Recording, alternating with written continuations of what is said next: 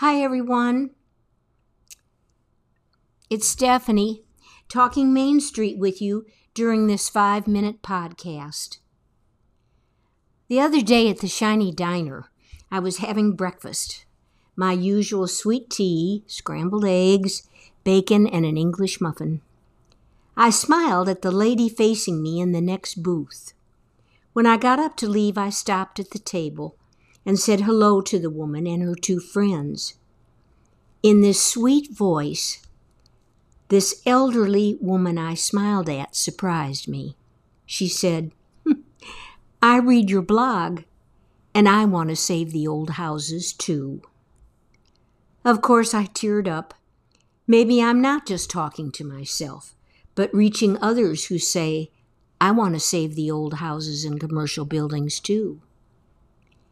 In the last few decades, we've come to recognize the economic value historic preservation efforts bring to a community. Buildings are repurposed for reuse. Today, preservation is more than saving an old house where a famous somebody slept in a bed.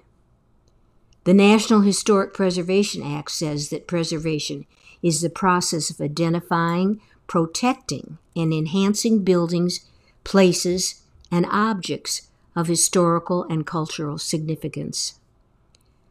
I look at preservation as Daphne du Maurier did. Du Maurier wrote, Who can ever affirm or deny that the houses which have sheltered us as children or as adults, and our predecessors too, do not have embedded in their walls one with the dust and cobwebs, one with the overlay of fresh wallpaper and paint, the imprint of what has been, the suffering, the joy. What I want you to know is that preservation assumes the evidence of prior occupants will be uh, preserved where possible, as well as the original character of the structure. The restoration of Rocky Mount Mills is a perfect example of preservation, restoration, and repurposing at its best.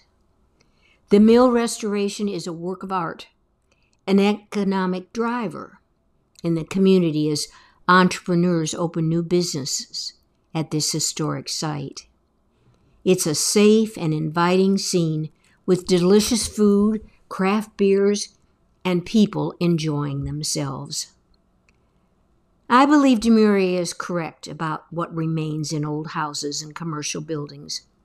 I'm quite certain that at 1800 Asbury Avenue in Evanston, Illinois, caught in the dust motes dancing in the sunlight on the stairs, something of my mother and father remains. This beautiful home remembers when out front I was learning to ride a bicycle and kept falling into the neighbor's bushes until I got the hang of it. Restoration work in an at risk neighborhood brings safety once again, like I felt going to the corner drugstore to buy a newspaper for my father, with change left over to buy an ice cream cone. When Bob was still alive, I was known to come in the door extolling some beautiful garden I'd seen, with a fabulous stone wall and an amazing fountain, and, and, and, and. Bob's reply was normally the same it only takes money.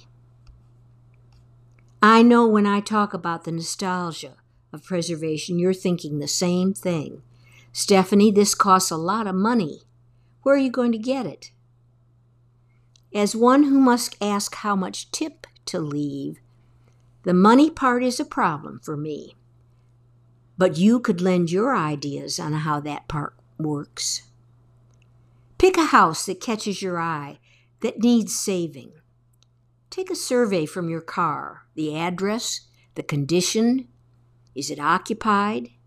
Find out what you can about it and calculate some costs. Your information will be used in an upcoming inventory. You can reach me on the Facebook page Main Street Rocky Mount or the blog mainstreetrockymount.com. I know you want to save the old houses too. Bye for